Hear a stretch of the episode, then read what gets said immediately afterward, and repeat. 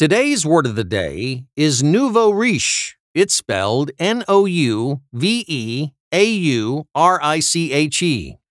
Nouveau riche is an adjective that means a rich person who's recently acquired their wealth as opposed to having inherited it. Our word of the day comes directly from a French phrase that translates to new rich. The word is frequently used in the plural to describe a class of people who have only recently come into money. I find all the nouveau riche very charming in their own way. Sure, they don't have the refinement of those of us who came into our money the old fashioned way, but that only makes them all the more refreshing. Nouveau riche is spelled N O U V E A U R I C H E.